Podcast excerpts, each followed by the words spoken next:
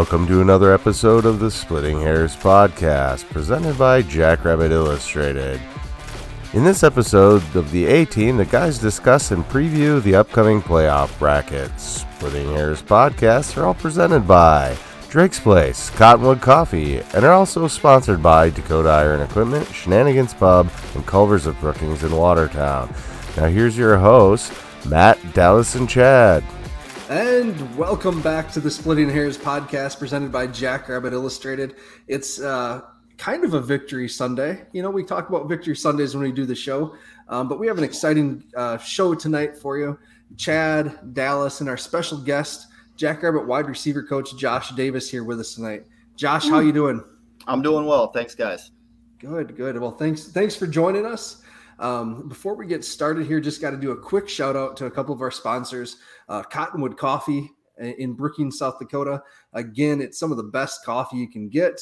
Uh, as I've talked about before, the bistro. I love going there for their omelets, their pancakes, all that good stuff. Uh, when I worked in Brookings, it was a regular stop for me. Uh, but now I can get my coffee at Walmart uh, for Cottonwood here in Minnesota. So that's pretty cool. If you're not in Minnesota, though, you can also order online, cottonwoodcoffee.com. Use code JI22 for 10% off your order. So thanks, Cottonwood, for your support. Um, next, we got to go all the way to Bowdle, South Dakota, and talk about Drake's Place, uh, where you can get all your calzones, all your drinks, um, all your gas that you need on your way out to go deer hunting, or in the summer if you're heading out to the river uh, stop by Drake's and Bowdle, and they'll hook you up with what you need uh, to make sure you're having a great trip. Uh, thanks, Drake's, for your support. All right. And with that, we have a little bit of breaking news that happened right before we came on here that we want to get to really quick. Before what? We what did I miss? Coach Davis. Yeah. Oh, you're, you're gonna I, like this. So, I don't know so what this is. The the Fargo Forum writer Mike McFeely is reporting that three NDSU players have hit the portal uh, Marcus Siegel, the Ooh. Siegel, the quarterback um, out of Omaha, uh, DJ Hart, wide receiver, and Dom Gonnella, their big running back, uh, yeah. into the transfer portal. So um, Gonnella has seen his carries dip a little bit due to some fumbling issues recently, but Hart, someone that has really emerged, and uh, Siegel, Siegel, Ufta, um, has really become their number three cornerback, kind of replacing uh, Jaden Price, who, who you know is their good punt returner. So really some interesting breaking news on day when the the brackets were announced. The final win just happened. So uh, we'll talk more about that, but we just wanted to touch on that right away here. So wow, that just catch news. me off guard. God, you hate yeah. to see discontent up there. I just if. of all the places, of, of all, all, the places, places you, I, you hate to maybe, see it. Maybe they uh, got what they needed and they're leaving the shopping mall. There you go. There we go. Oofda. All right. So, coach, uh, yeah. thanks for being with us. We just wanted to have you on and, and kind of talk about your year, talk about today. Uh, so, let's start there with today. First, how was selection Sunday for you? It was great, man. I had a I had a recruit on campus this morning, so I was walking him around from you know 10 to 11:30, and then 11 11:15, my family showed up. And what's cool about South Dakota State in today was how many people were there that aren't directly involved in our locker room, but completely welcome. It felt like family. Um, a lot of love in that room. And then, you know, I always said going into it, I don't, I don't care if we're the one or the two seed. Um, mm-hmm. and we kind of spoke on that in some staff meetings, but to hear our name as number one, it was actually pretty refreshing, pretty rewarding. Um, our guys deserved it. It, uh, there's a sense of respect from the nation when South Dakota State gets gets the number one bid. I think you know, people know how good Iowa was and how close we were to winning that football game. Um, you know, just we just didn't obviously didn't score enough points that day, but uh, today was a special day. Just the look on everybody's faces and the applause and, and the hugs and the high fives, it was cool. The one thing that, that impressed me looking at the, the video from Zimmer and, and Borg and I forget whoever else put stuff out was when you go back to the the previous one seed uh, in the spring season – the reaction was was different. It was still joyful. It was excited, but it was there was just it looked like more of a business like atmosphere to me. Do you think that's accurate? I don't know. I wasn't here. I, I know you weren't there, but I mean, it just um, looked like not, not in comparison. I'm sorry, that that's not fair to put that, but we have a really mature team. Uh, you know, just in terms of how we handled today, I felt like it was we're, we're, ready to to line up a bit versus whoever we match up against. You know, we'll probably talk about some of the opponents, but we have a mature group. Um, we really do, and Coach Stig comments on that all the time. And a lot of a lot of people and fans that aren't in our locker room think that's just coaches talk, but it's really not. If you look at the leaders on our football team, and um, I, I think it was somewhat business approach, Dallas, but uh, a lot of smiles and high fives and hugs, and um, our guys deserve the number one seed, and I think the Sac State young men did too, but it just didn't fall their way. So, oh, for sure, for sure. And I, I mean, I think everybody said that all along that there wasn't gonna, nobody was going to be disappointed, right? I mean, Sac State completely had a case. Uh, you know, I'm, I would not argue either way. Uh, but yeah, but back to that question, like I said, it was more that if I remember right, in that spring season, it was one. I think that was a bit of a surprise, maybe. Surprise, yeah. The first time that it happened, everybody was jumping around. This was just as joyful, but but yeah, to me, looking at it, you could just sense determination. You could sense just like, all right the cards are out in front of us. Let's go, and yeah, that's cool and to see. You, and when you, when you get to revisit those feelings, there there is going to be a different reaction, you know, to that announcement. So hopefully, it's uh it's something we can overcome. And you know, SDSU fell short in the spring of 2021, and we're trying to to learn from that experience. Mm-hmm. So, Josh, you know, looking back over your career, you know, you you played uh, towards the end of the Division two era. Um, you know, set all sorts of records and things like that. And now to today, earning the number one seed again. Um, can you talk about that? That that growth as an alum and now a coach and someone who went away but came back. You know, just kind of talk about that evolution a little bit. Yeah, it's something. Uh, it's something I'm proud of. I'm a jackrabbit at heart. I've, I've I, I had a tre- tremendous experience here from 2001 through 2005, and I played two years of Division two football and two years of Division One football. Mm-hmm. Um, and it's kind of you don't know what you don't have. I had a tremendous experience, and I think so did my teammates. You know, we would complain a little bit about the grays and and turning those in after every the grays were our shorts and our t-shirts, and we turn them in after every season, and they'd check them back out to us when we got back. But we just didn't know better. We we mm-hmm. were a group of guys that cared about each other, and you know, Coach Stig's message was pretty much the same back then. You know, team first, team last uh, make the correct decision type type of uh, um, uh, direction with our football program. But so many more people are aware of South Dakota State. I think that the NCAA basketball success and just getting that jackrabbit on ESPN a handful of times, and then the women's basketball backing that up, and we've had a variety of other sports that have carried our name strong, and then football's right there, winning a lot of football games and I think since what is it, 2013, we haven't missed the playoffs. So it's mm-hmm. just stacking success on success. Uh, you don't know how fast that fan base has grown, but it's definitely grown. And with that growth in fan base comes growth in support as well, financial support, just taking care of our program. Obviously, uh, with the buildings and the facilities that our football program has, we feel like we can recruit against anybody in the nation and even beat some group of five schools. We yep. not only on the field but in the recruiting world. Um, something I'm proud of. I don't dwell or think about it all that much. I had a great experience. I think that the 07, 08, 09, 2010, 12 era, they had great football teams and great success as well. But we've been able to continue to grow as a program with recruiting, with facilities, with support, with the stadium. That now here we are. So mm-hmm. something I'm proud of for sure. Awesome. Awesome, and this this is kind of cool too. What goes along with what you're mentioning.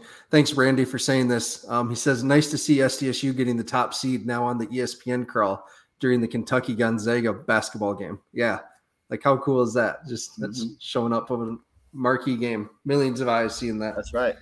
Um, you know, uh, Chad Dallas. I, I don't want to monopolize the conversation here. You guys got anything? I was just going to ask how much ch- the change has been um, you know, facility wise and, and recruit wise from when you were there till now and, and how you see that changing culture wise? I mean, the culture probably hasn't changed much, but as far as the level of recruit and and maybe talk a little bit about the upcoming guys that we mm, have. I see we I got think, one from Sioux Falls. So yeah, I think uh I think Stig's been consistent with how he's ran our program, but he's also grown a lot at accepting quality advice from from quality assistants, um, all the way from our training staff to our strength staff to our administration to our support staff. You know, Jonathan Schaefer and the guys that he's able to work with. um, we truly show up every day with the championship mindset. Um, I feel like that was sprinkled into our program throughout the early 2000s, and as you know, 2010 went by, that you you had tastes of that. But now you have 110 lockers, 110 guys on the roster, and then you got an extra, you know, 30 to 40 people who work every day within our football program that are team first and bought into us being a championship level program. And it carries over into recruiting. It carries over into what you guys do for our football program just spreading our name and information and showing support and love that way. And and sometimes some some careful criticism even um, and, that, and that's okay because by no means are we perfect. But um, it all it, it's all part of how we got to where we are there uh, you know it's hard to just finger uh, put my finger on one part of that and you know, you commented on what's to come. Uh, I'm not going to drop a ton of names on here, but we we have uh, some really good guys that are future Jackrabbits coming aboard, and one of the receivers that I think you might be mention, mentioning mentioning I'm I'm really excited about. Um, I, uh, I, I I got hired during that during his recruitment and um, was able to to meet and see and, and and visit with him and his family and get to know him. But uh, we, we feel really good, not only about uh, that young man, but about who he's going to be future teammates with. And we got some work to do yet for the class of 2023. We're working on that during these couple of off weeks pretty regularly. Some of us traveled, some of us didn't. We were in the office prospecting. But uh, it's a really good time at the end of the year with this buy to really focus in and not play catch up, but try to get ahead with uh, some of these recruits who are making decisions in their families. So um, we recruiting is funny. You're never going to hear a coach talk about we're not that excited about our future, right? It doesn't exist. Yeah, right. So, yeah. but uh, I can say it with confidence that we're bringing quality young men into our program. We want young men who plan to be here for five years. You know, you guys were talking about the transfer portal, and that's very real.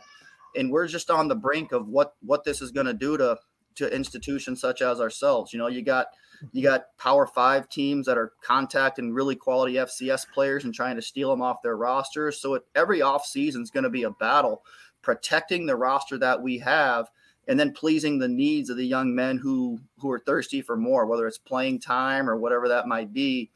Uh, you got to kind of put a different hat on versus a coach and and um, uh, be a little bit of a psychologist and uh, just somebody who, who they can lean on and give information to and love them up. But we want young men that want to be here. I feel like that's why we are successful and we got a roster full of guys that really love Brookings, South Dakota and one another.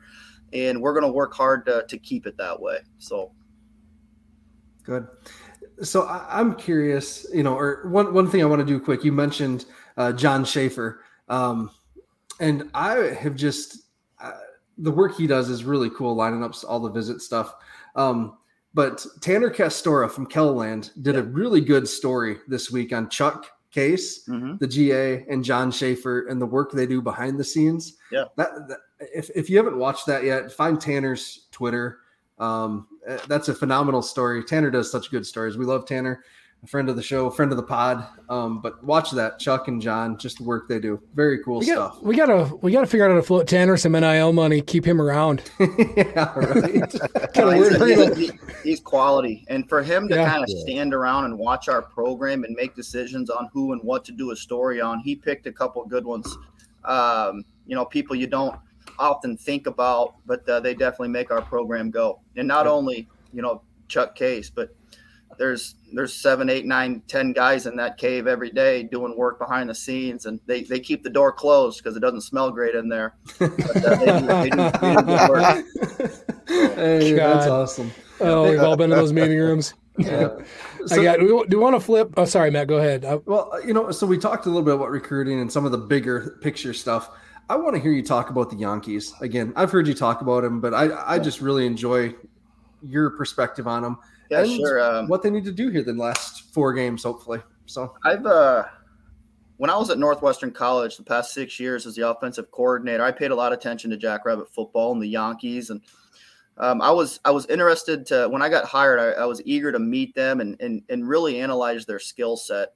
Um, not that my opinion is better or worse than any other buddy that was spectating them, but um, I've been extremely impressed with um, their eagerness to take coaching. Hmm. You, you get a you bring a new coach in um, for what for, for what was labeled as their senior season, and a, a lot of young men don't take to a new coach when they've already been established it's kind of like when Jon Gruden got hired by the Packers and Sterling Sharpe was like a 10-time all-pro back then. I read a book on that. That's why I bring it up. And he and he kind of talked on how he handled that relationship. Um, but day one, they had their pens out and they had their notebooks out and they were ready to take notes on what I was talking about within our offense. I was really impressed by that day one. Um, instinctively, they're a couple of the most talented young men that I've ever been able to work with. Um, I was fortunate to spend a couple years with you know the Snyders, Jason Snyders, and the Jake Wienekes, and I even got to work with Dale Moss back in the day, and they're right up there with just football instinct, things that you don't have to drill and teach. They kind of have natural, God given ability to do some things. Nice. I'm really pleased with that. Whether that's press releases or whether that's decisions that you make in the course of a route. I'm supposed to run a 12 yard curl. I got pressed off the ball. I didn't quite get a clean release. I'm going to turn this into a 10 yard and be a little flatter. Uh, things that make justifiable sense from a coach's hmm. perspective, they do naturally. And I'll often try to like cut those plays out and I call it clinic film. Just this is this when I want to teach a young man what to do, I'm going to show them. And the Jankes are on quite a few of those. Um, cool really good people, good family. I love the fact that they're local. That that means mm-hmm. something to us and, and to me even uh, as a position coach. And they're likable guys. They're lead by example. They're not rah rah in your face type guys. They they keep to themselves. Um, they like to feel good, like most receivers do. Um, That's fair. they're, they're, they're tougher than heck, though. If you tell them to to give it all they have to go block a safety, that's what you're going to get out of them. They don't tiptoe yes. around and um. I've tried to increase their reps this year. Um, last year, there's a handful of games where Jadon was out there 30 snaps out of like 65, and Jaxon was only mm. out there like 40.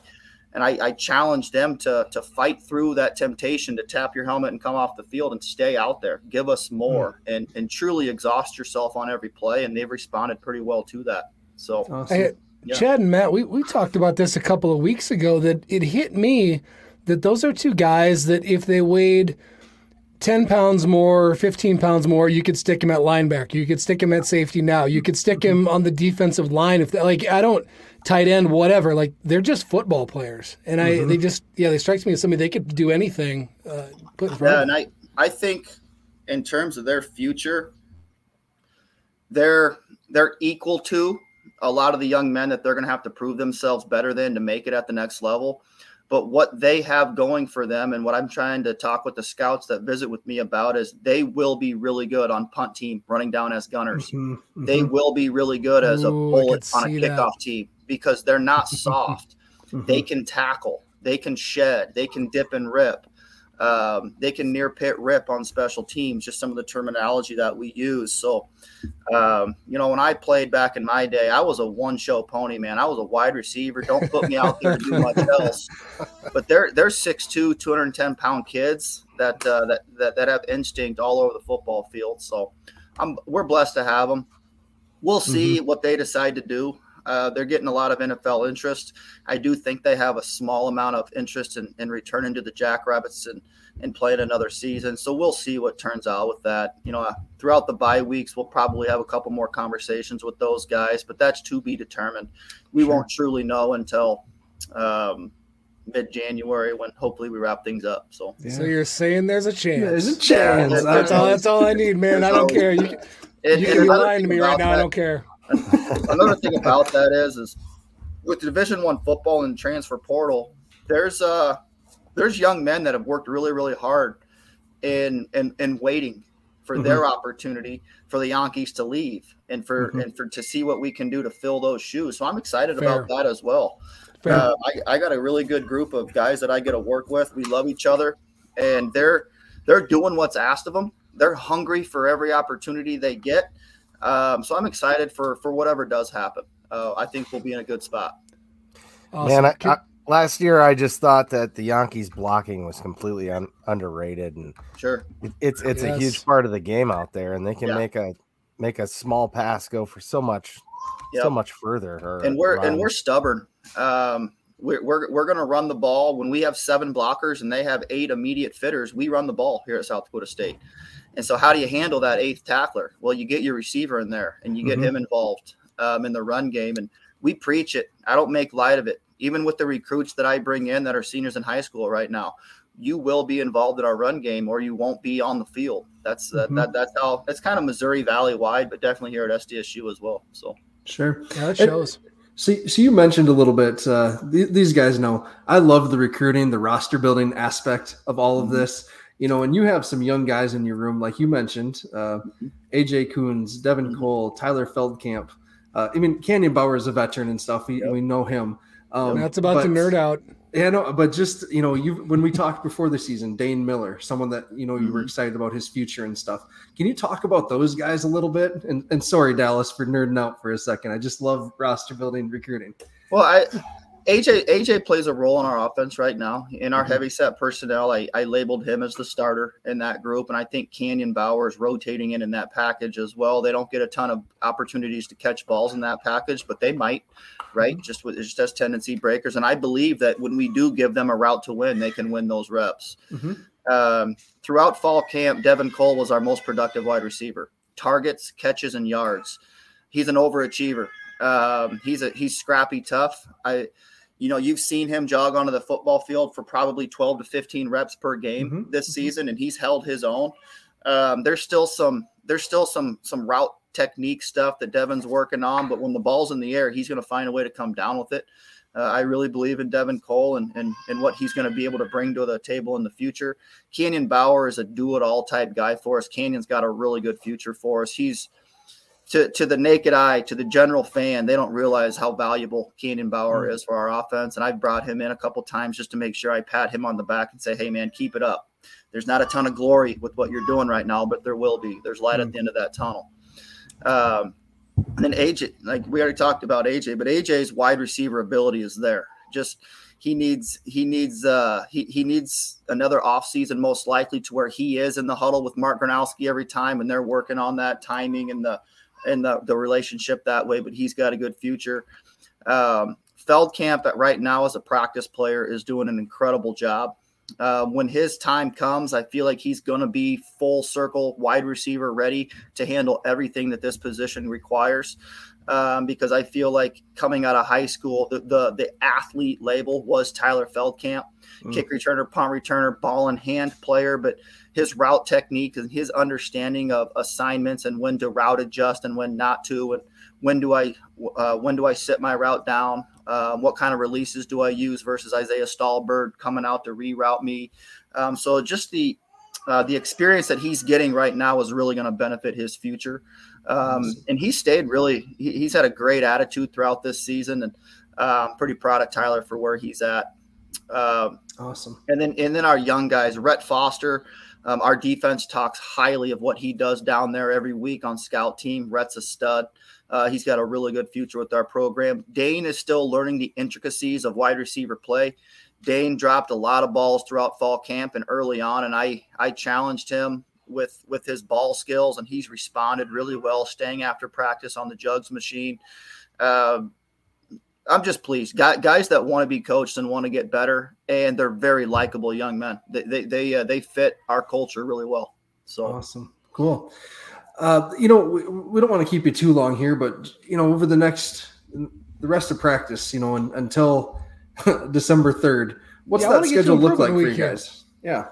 Um, this past week, um, we we competed pretty well on Wednesday.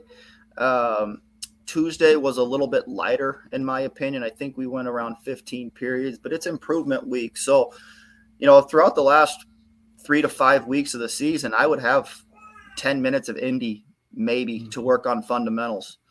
And then after the Northern Iowa game, I I gave uh, I gave the Jankes some pretty poor grades on their wide receiver fundamentals, getting jammed off the ball, um, not winning versus press coverage with sloppy technique, not sloppy, but not elite, I guess I hmm. should say. And we're not using our hands as well as we should have, and we're not we're not you know double or triple move releasing the way we used to work on every day in fall camp. And Jadon actually came up to me. He's like, "Man, it's funny how the fundamentals go." And I was like, "Exactly, right." Mm. So I was able to, uh, you know, put some more indie time on the practice plan. Uh, just go through the the everyday drills that we were missing out on for a handful of weeks, keeping guys healthy, not wearing down their body with extra time on the practice field. So it really is important because human nature is to fall short. Mm. And uh, those fundamentals are the first things to go when you think you just got it all figured out and all we're doing is schematics and running plays at each other. Those fundamentals do go to crap pretty fast. So, as a coach, it's not just myself, but all of us coaches are focused more on getting back to the techniques we want to see. How can we be successful? The defenses that we're about to face are going to be better. Missouri Valley defenses are legit, but now we're to the cream of the crop where we're going to have to earn everything we get moving forward.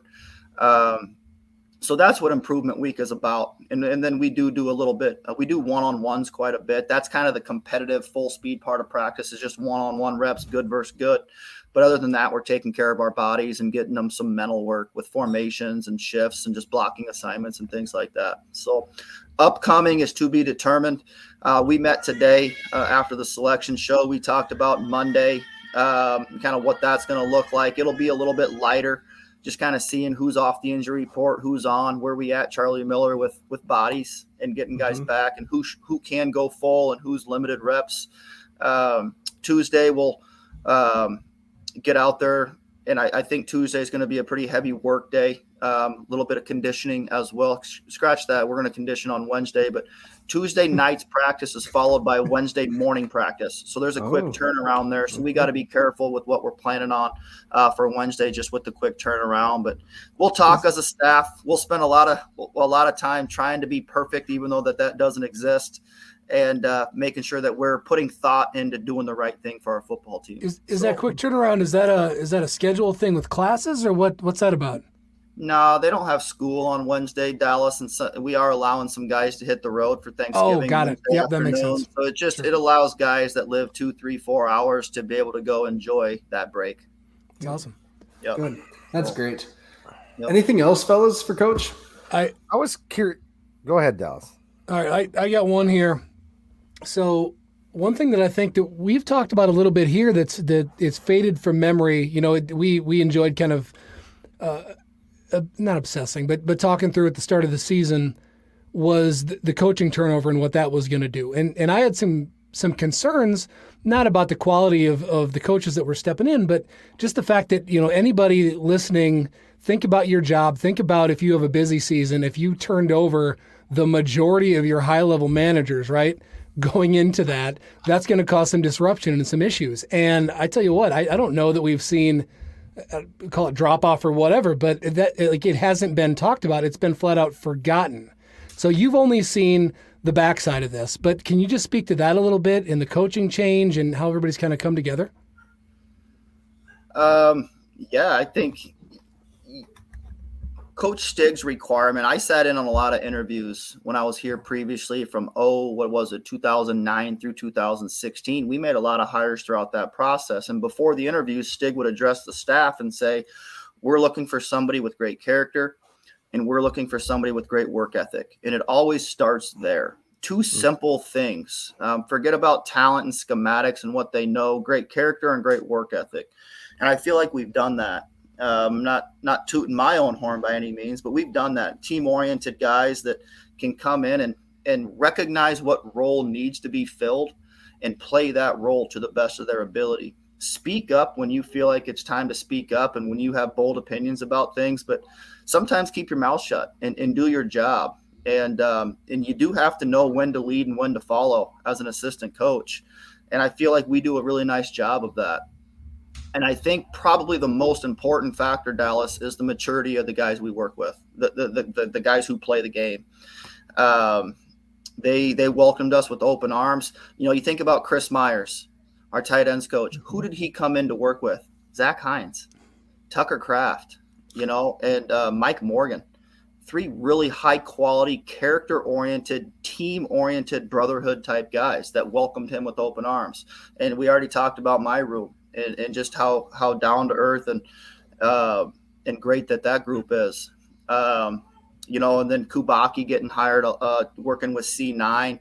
uh, they they accepted him really well, and I'm probably forgetting about somebody else that that we hired. I, I don't even know. Oh, Bobbitt. You know, Bobbitt's a former Jackrabbit, and Bobbitt and Jimmy had such a good relationship prior to the Bobbitt hire that that probably hit the ground running right away as well. And sure. those of you who know Jesse Bobbitt know he's he, he's he's a dude, man. He's a he's one of the homies. So he he can he can hang out. He's a grinder. He's a he's work ethic oriented, and he came from Washington State where, where there's some good things going on, and he was mm-hmm. he's able to bring ideas. Here's how we did it in the Pac-12, Coach, and we'll analyze what he has to say. We'll we'll pick and use some of that stuff, or say no, no, we're going to keep it, you know, the way we've always done it. But there's great conversation, great ideas uh, amongst our coaching staff. So, and ultimately, it comes down to the players performing and, and opening up and taking coaching and being mature enough to say, uh, this is different than the way the last coach taught it. But the, when we leave this meeting room, that's the way it's going to be. So you guys know our expectations. And um, I think ultimately it is the players, though. Um, the, the cool. veteran guys that we were able to work with. We didn't have to develop new starters at very many positions. Yep. We developed depth and we we motivated the the talent that we had and encouraged them to continue to perform well. But that's ultimately the key is is the young men. So cool. Well, well uh, oh, Chad, I, I was just hoping something. that you could maybe talk a little bit about uh, how Chris Crockton impacts the team, and because uh, that's got to be new for you at at this level because you didn't Chris, have that before. Chris's role on our football team is equal to, if not greater than, the assistant coaches. Um, wow. He's full time. Um, hmm. he he's loved. His when when when Chris talks, people listen, and usually people get their pen ready to write something down. Um, guy puts a tremendous amount of mental energy into his mental performance coaching. He's not um, he's not throwing it off the cuff and doing it live. He's reading books. He's taking notes. He's he's extremely prepared for the small segments of time that he gets with our football team. If you guys haven't sat in on one of Chris Croc's team meetings, I don't. Uh, I don't know if I have the power to do this, but I'll certainly open the door to let you guys sit in the back with me. But it's it's worth it. He has he has presentations ready. He's used Michael Jordan. He's used Kobe Bryant. He's used Alabama football, Georgia football. You never know what he's going to bring. But I'll tell you what, when uh, when he gets fired up, his voice goes way up. It's loud in there. Um, you don't have a choice but to lock in on what Chris is talking about and what Chris is saying. And then even in our staff meetings, Coach Stig uses him for insight on, um, you know, Hunter Dustman missed a couple field goals at Missouri State, right? Mm-hmm. And prior to that, he was money. And since then, he's been money. But we talked in our staff meetings about what are we doing with Hunter during the week of practice. And Chris had some strong thoughts on what we might be able to switch up with his routine to make it more game like. And um, who knows if that's the reason that Hunter's got back on track. But I didn't have any thoughts on what Hunter needed to do, but Chris did. You know, and it's just the guy is the guy's extremely valuable. I I had my reservations on mental performance and what that was all about until I got hired here, and I, I I've uh, I've always really liked what Chris has done, but um, he's a huge part of our success and getting the guys to where they need to be. And we talk a lot about our guys' maturity. Chris has a ton to do with that. Um, if mm-hmm. I was missing that when I was 18 to 22 years old, just just sure. uh, somebody to lean on for uh, mental yep. structure and, and yep. organization that way. So awesome. I I didn't know about it either until I was in grad school in Mankato, and their players were talking about it all the time. Yeah. And uh, I came on here about three, four years ago, right, guys? And and if, if we had a the magic wand question, if you had a million dollars, what would you do for the program? And I said I'd hire a mental performance coach just because yep. I had seen what it did in Mankato. So yeah. that's awesome. I'm glad I'm glad he's been so well received and having such an impact. No, he's program, he, he, so. he's one of us. He's not a um, he's not he's not uh, considered below any of us by any means. He's uh, he's great for our program for sure. That's awesome. So, yep. Well, you know, Coach, uh, thank you for the time. I mean, uh, hopefully you've seen the comments when they pop up. Um, everyone's grateful for your time as well. Jim Poppin, thanks for your insight, Coach. Appreciate your time. Scott Rust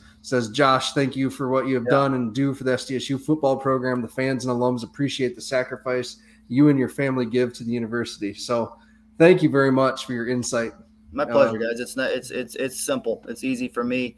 I'll tell you guys what I tell my players most times we break down after practice. I love my job. I'm able to work with really good people, work for a coach that I love and I and uh, and I believe in at a program that I'm I'm blessed to be a part of. So this is simple for me. Easy easy easy stuff. Cool. Well, thank you very much and, and enjoy the night with your family.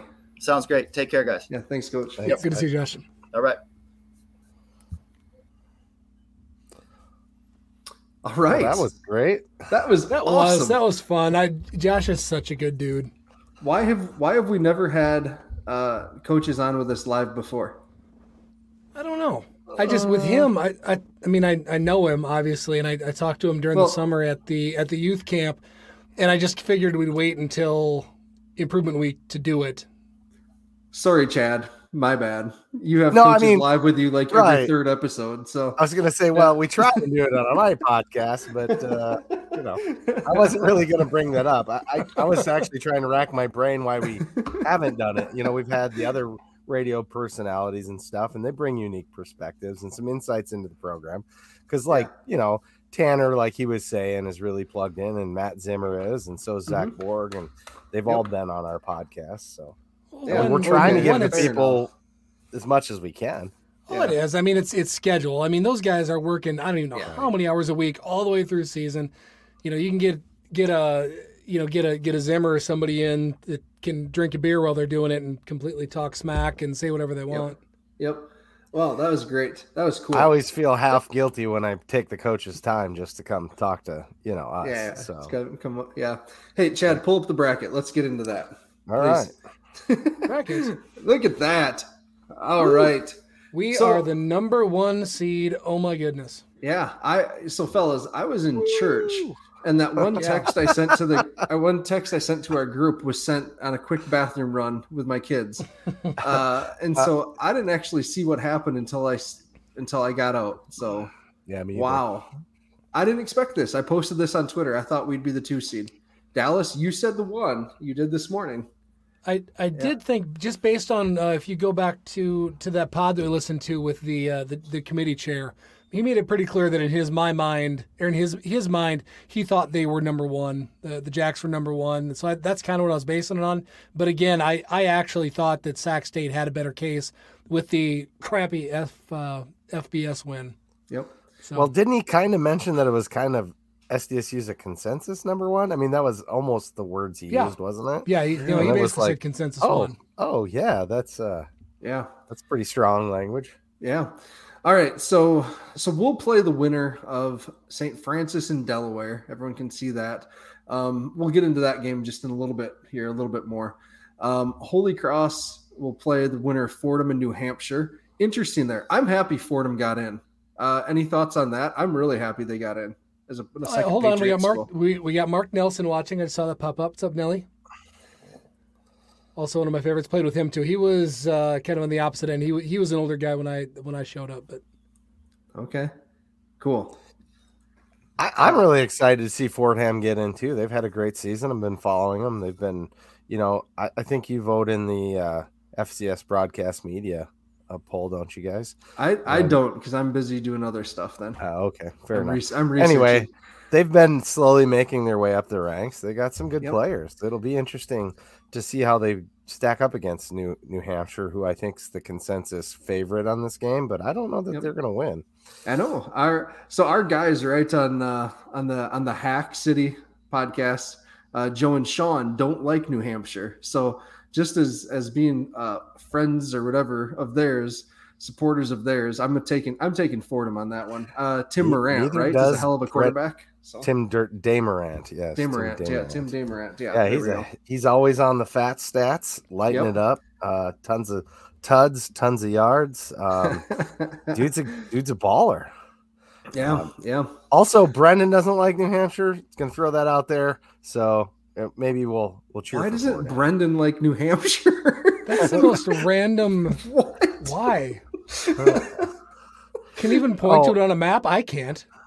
Yeah, Maybe I'm confused. yeah, all right. Could be. I don't know. It's next to Vermont. This right? seems random. So, yeah. All right. Gardner Webb, who I was, did you know anyone that had Gardner Webb on their bracket? This surprised me. This one did. No, Did zero give- zero discussion about him. I I don't think I, I might have watched half a little bit of a game at one point this year, but I know nothing about him. Yep. Hey, so my friend Jace did bring this up. We do have to talk about this. The potential Fordham Holy Cross rematch is awesome. Uh, their last one was an epic multi overtime shootout, and so that's that's going to be a heck of a game to watch. Uh, if Fordham but does beat New Hampshire, that'd be a really fun game to see. So, yeah, Gardner Webb is the auto bid. Yes, thank you. Good call. Duh. Brendan doesn't like anyone. Thanks, Rick. Yes. uh, all right. Um, Actually, I think what it is is I always confuse, uh, you know, New Hampshire and Delaware because they're basically the same to me. Um, oh, sorry, guys. Jeez. We're gonna wind up on somebody's uh, intro Yeah, hype video. Oh, great. All yeah, right. If they're quoting me, they're they're in bad shape, man. yeah. So Eastern Kentucky makes it out of the mess that was the the WAC Sun. Uh, somehow, I don't understand that fully, but they made it. So uh, Montana State's going to play either North Dakota or Weber. I'd imagine Weber is going to move on from that. Uh, I'd, I'd kind of hope so because UND may give up a thousand rushing yards to Montana State in that matchup. So, all right, bottom half of the bracket. Um, you guys want to talk about this a little bit? SEMO and Montana. The SEMO big, from I the mean, the, OVC. the internet I mean- basically burned to the ground when Montana made it in. From yeah, I don't from feel my, like they should have made it. yeah, that's- that was surprising. They got they got canned yesterday, right? I mean, they got Dude, that was handled. so disappointing. And I mean, they've really, I mean, this is backing your way in to the playoffs. You look at Oh. it, uh, you you can, I don't know what real quality wins you can argue. well, they got money. Uh, that's that's why they got in. Let's be serious. Yeah. Yeah. That's what it come down to. A And they bid. looked They're gonna- awful, awful. Like they, they weren't even competitive against Montana State. Maybe after their first scoring possession, but that was penalty aided majorly. So they looked awful. Ugh. I mean, I feel like you and I and YSU are better teams than Montana Yeah. the last outings. And Jim's Davis, right. I, I personally Yeah, would put UC Davis in. After, I mean, they, they played it tough. 100%. Yeah. But And Davis, Davis should have beat. We'll get. We'll talk about the Sac State when we get there, I guess. But I, Davis should have won that game. They would have had ten more seconds, maybe fifteen on the clock. UC Davis Mm-hmm. would have won that game. Would have loved to see that Yeah. win. right? Huh. All right. So whoever wins that one, uh, Montana, SEMO. Um, I'm interested in SEMO with Geno Hess, right? The running quarterback. Like that's going to be an interesting matchup there against NDSU's defense. You know, um, it, it- takes a dual threat quarterback to beat NDSU, and NDSU did look a little vulnerable up the middle yesterday again um, on runs. So we've talked about their roster departures, so that's just interesting too. I still Uh, either one of those teams that in the Fargo Dome in the playoffs. I got to imagine somebody's getting beat by three to four scores. Yeah. I just I don't think it's going to be close. Yeah. Agreed. Yeah, I don't think you're wrong, but there's still hope, Dallas. Still hope. Um, all right, so Idaho and Sela or SLU, they don't like going by Sela, SLU, southeastern Louisiana. So the Fighting X are traveling down there. How do we feel? How do we feel about Go- that? I, I think it's going to be an excellent game, and I'd like to see them pull it off. I think they have a better team. Just Them point being blank, Idaho. they play. Yeah, yeah, Idaho. Yeah. Sorry, the fighting X. My bad. Yeah. Uh, you know they they clearly are in the upper echelon of the Big Sky, which was and is perennially one of the best conferences. They had, I mean, they blew their last game against UC Davis, or not their very last game, but the game against UC Davis. But I Mhm, think they that's just because UC Davis is that quality of an opponent, and I I think if they go down there, they they give them the what for. Yeah, Jace says Idaho by a million. yep. I don't know about that, but We'll I think see. they'll beat them handedly. But I think that next matchup with Samford is going to be fun, no matter what. Uh, Idaho's dual threat quarterback and, and SLU's passing game against a Samford defense that gave up 500 passing yards yesterday uh, to Mercer. 500 passing yards. So, so Well, that's going to be interesting to watch. I think Idaho held their uh, their star quarterback out last game, right? Gevani. Yeah, they're Uh, young. he guy. didn't play, and and they had a, a new kid play. Uh, I was surprised when it wasn't Jabori Yeah, because no Jabori Jabori, came in came in at the end of the UC Davis game, but uh, Huh. yeah, they had the the younger guy pop in there. So apparently Gevani's health is on the mend in some way, Okay. and that's why they held him out. So Okay. All right. Uh, Elon versus Furman. Interesting. I don't know a ton about either one of these programs. Uh, besides, Elon smacked Delaware pretty good earlier this season. So that's something to kind of pay attention to. But I don't know much about either one of these two. You guys? I think they call Furman Furple. that's what I know about them. They're, they're the Paladins, right? A knight. Yeah, the Paladins. Yeah. Yeah, they're So- purple. Silence is deafening. Um, no, I know nothing about either one. I, I feel teams that are purple or wear purple should always lose, so I'm going to take Elon. hey, but Incarnate Word is going to be an interesting game to watch just with their offense um, and the points that they can put up. So whoever they match up against is going to have to have some offensive fi- firepower. So we'll see on that. Elon is good. Thanks, Jace. So we should just send Take Jace a from link. He clearly has got got this covered better than us. Yeah, right, right. Hey, Jace, who you got for Davidson against Richmond? I, I take I take the Spiders because they're they're scholarships. do I. so. yeah, you know, I I like actually Richmond matched up with Sac State. Um, Sac State's going to have to show me that they can pass the ball a little bit more efficiently than they did against Davis for sure. Uh, to to I think move along too far in this bracket, like someone's going to slow their run game down, uh, their quarterback run game especially. So hmm I don't know. I think they got to pass, figure out how to pass the ball. But Davis's secondary is good too. We know that. So Yeah, I If- think I saw nothing- two two fans nation guys had had uh, Richmond winning three games, two games. Hmm. Anyway, but get, getting getting out of that, and I think getting past Sac State too. So that I'm kind of excited to see that matchup. yeah, I'm with you. I think I think when they whoever gets matched up with UIW is going to have to win it in a shootout, right? I mean, because that they can put up some points. Yeah.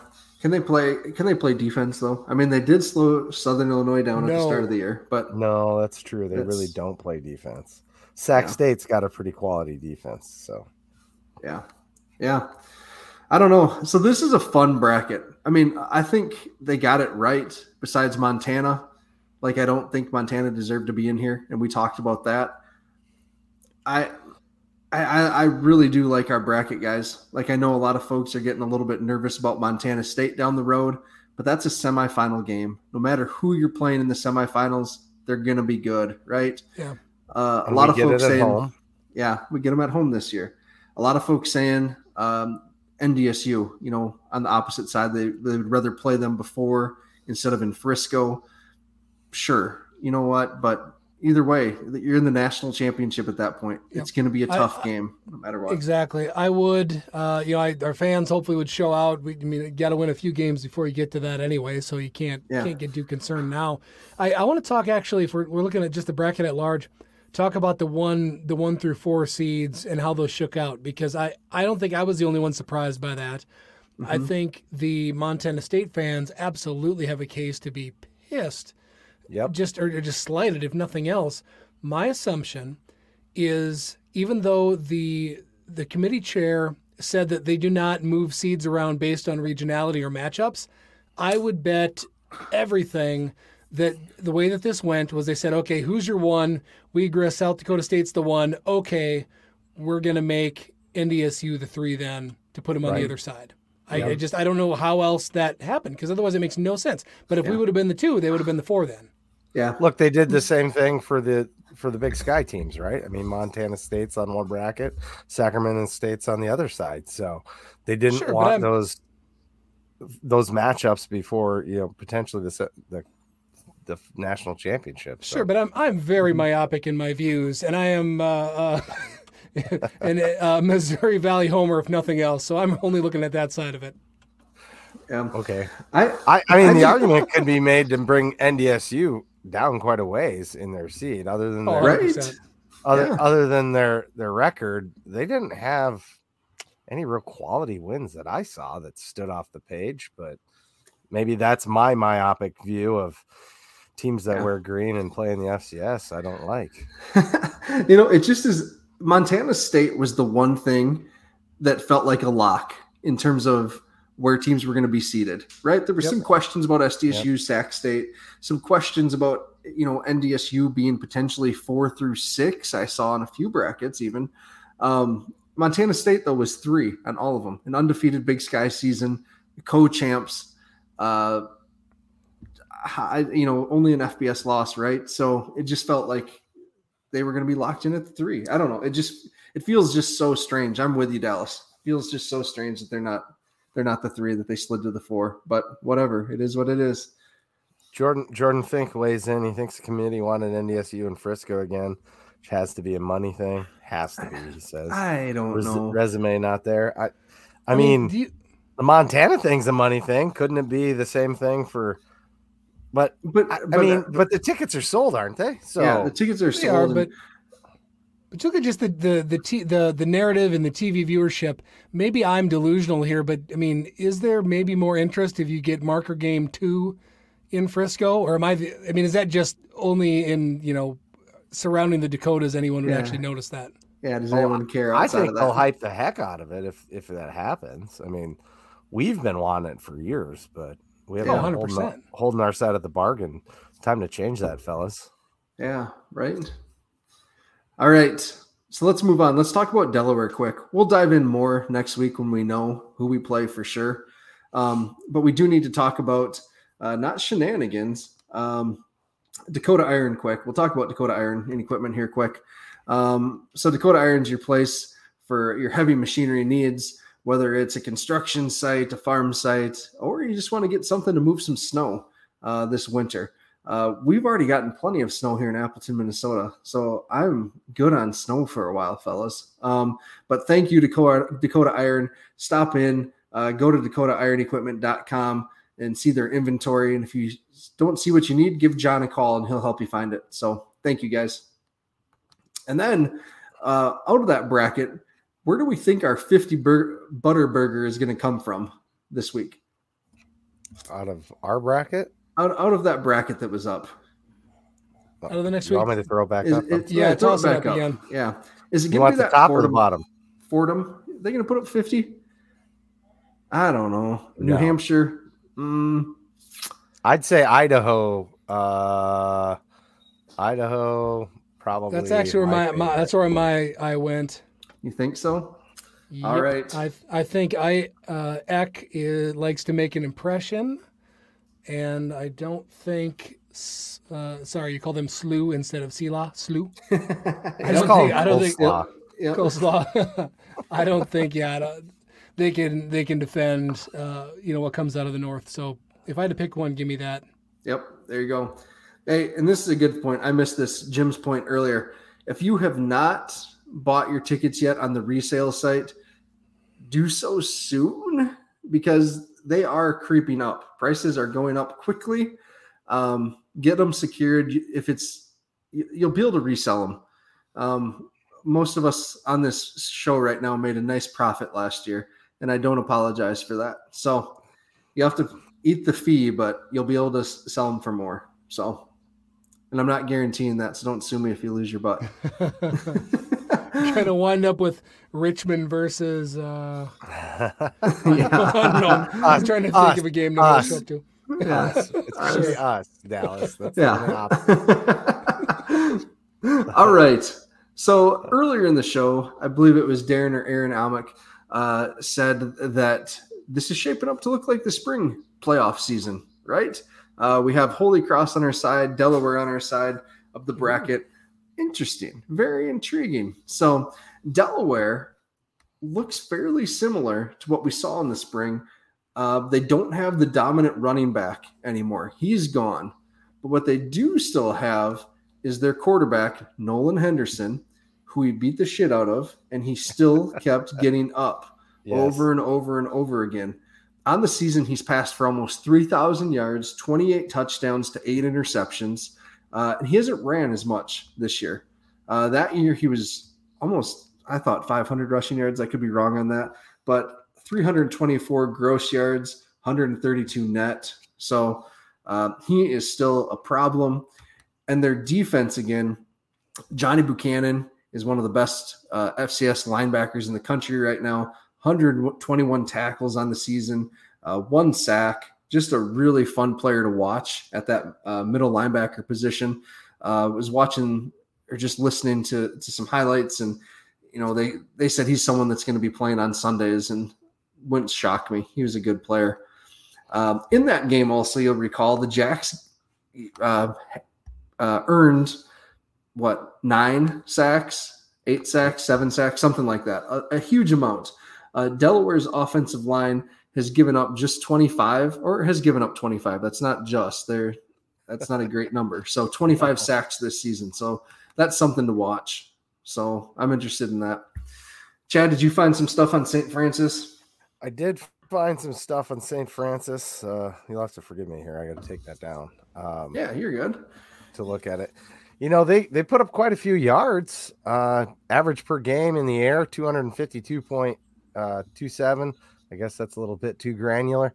Um, their total offense, total yards per game is 444 and a half. Ooh. So that's quite a bit. That's a salty yeah. offense. Yeah. Um, and they run the ball for 192 a game. So okay.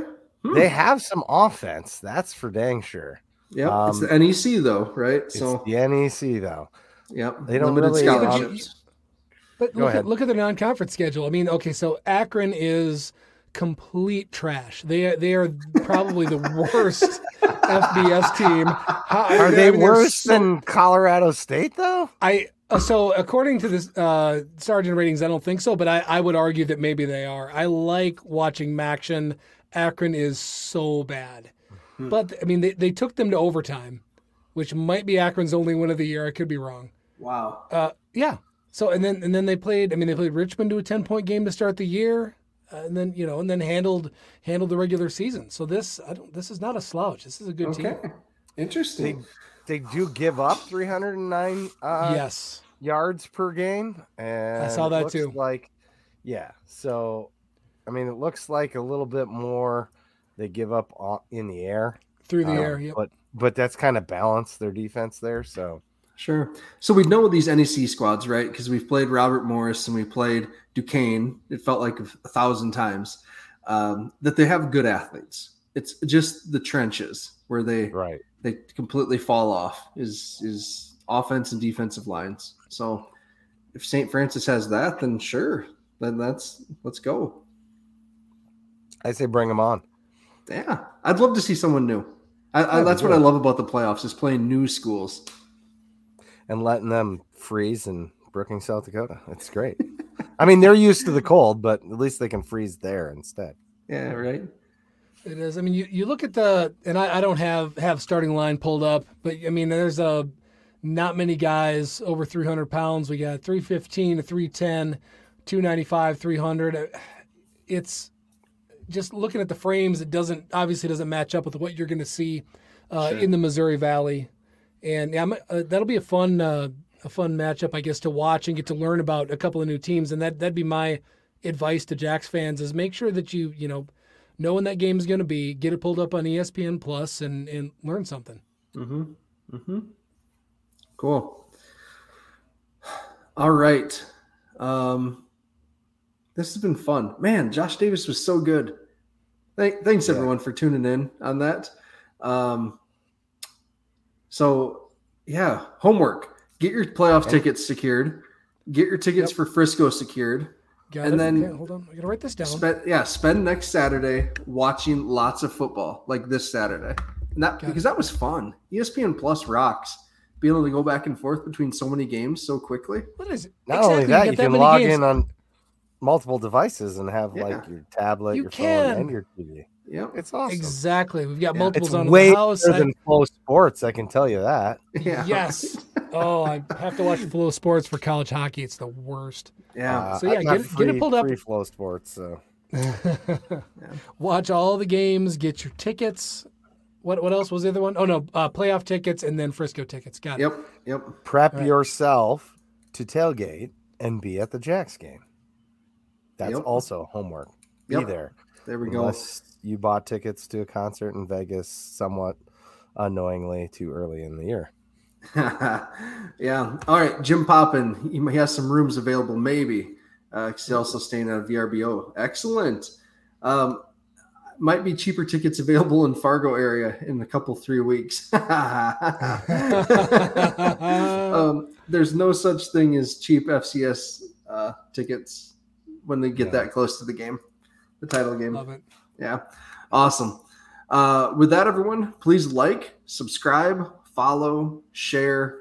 Man, uh, when Rate, the rumors tell of a friend, yeah, the rumors of Twitter's demise this week uh, were kind of scary. So make sure you're liking us on Facebook and YouTube as well. So yeah, um, we only got a couple hundred followers over there. Make sure to follow the Jackrabbit Illustrated yeah. channel on YouTube. Yep, and also the FCS Fans Nation channel. Um, we're part of it, but there's going to be a ton of good content uh, over the next few weeks. So continue to learn about FCS football. So I believe they have a mega pod going on right now. So yeah. let's hop in. in. Yeah. Let's do it. awesome. Thanks everyone. Go big, go blue, go, go Jacks. We hope you enjoyed this podcast. We would also like to thank our title sponsors, Drake's Place of Bottle and Cottonwood Coffee and Bistro of Brookings. We would also like to thank our other sponsors, Dakota Iron Equipment of Sioux Falls, Shenanigans Sports Bar and Grill in Sioux Falls, and Culver's of Brookings and Watertown. And as always, go Jacks!